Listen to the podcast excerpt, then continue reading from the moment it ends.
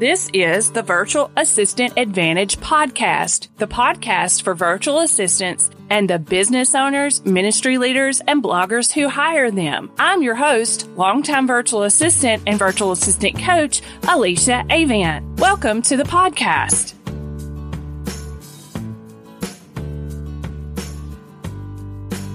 Welcome to another episode of the Virtual Assistant Advantage podcast.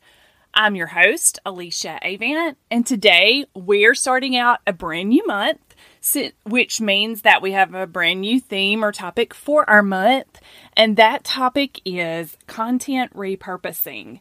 So today we're going to talk about what content repurposing is and the top 10 benefits of content repurposing. So, first of all, content repurposing is simply taking content and reusing it somewhere else. And when I'm talking about content, I mean content like videos, audios, social media posts, blog posts, PDFs, um, webinars, things like that, and turning them into other pieces of content to use elsewhere online. So it is good and much easier if you keep this in mind when originally creating that piece of content so you know that you can use it elsewhere. And like I said, there are numerous benefits to content repurposing, and I have 10 to share with you today. And these are in no particular order, just some things that after researching and thinking, I have come up with. So, number one is when you focus on producing one piece of content, you're likely to produce a better piece of work than you would if you have divided your efforts and attention to produce multiple pieces of content for multiple platforms. If you've ever sat in front of the computer screen and tried to determine what you are going to use for content for a week, a month, even a day for social media, then you know what I mean by this because it can be extremely overwhelming to think of having to come up with seven pieces of content, 30 pieces of content, whatever the case may be, for the different platforms that you are a part of online. So, this is extremely beneficial because I have started content repurposing several years ago, and it's now a part of my overall strategy. And it is absolutely beyond a shadow of a doubt refreshing to know that I don't have to come up with a, different type or piece of content for each of the platforms that I'm trying to show up on and be involved on. That I can come up with one piece of content and then use it in multiple places in different by creating different pieces with it. Um, for example, a really good example of this is this podcast. This podcast is my high level piece of content that I can then break down into multiple pieces to share with you in other places. And most likely, you would never be the wiser that I had done this had you not been told that that's what I do.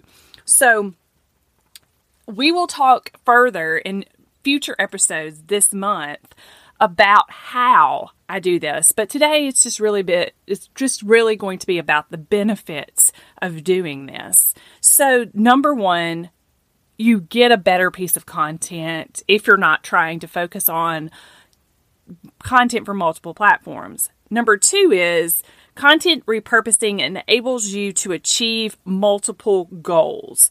Likely you have goals for your different platforms that you're a part of, like YouTube, Instagram, Facebook, your blog, and repurposing allows you to actually do all of those things without getting overwhelmed.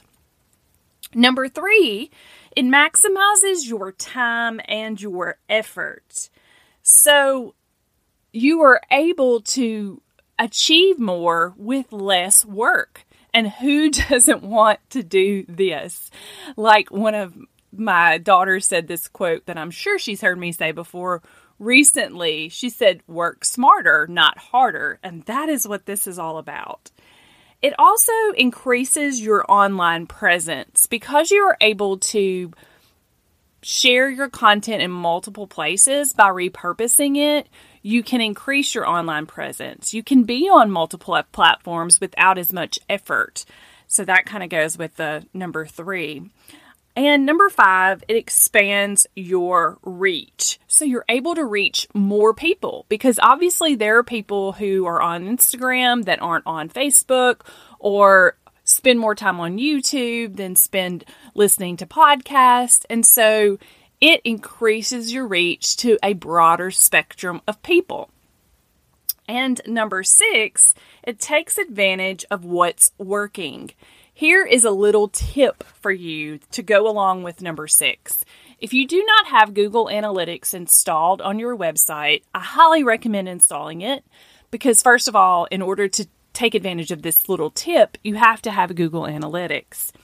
But you can also use this on by looking at the statistics on your YouTube videos, on your Instagram, on your Facebook, wherever the case may be.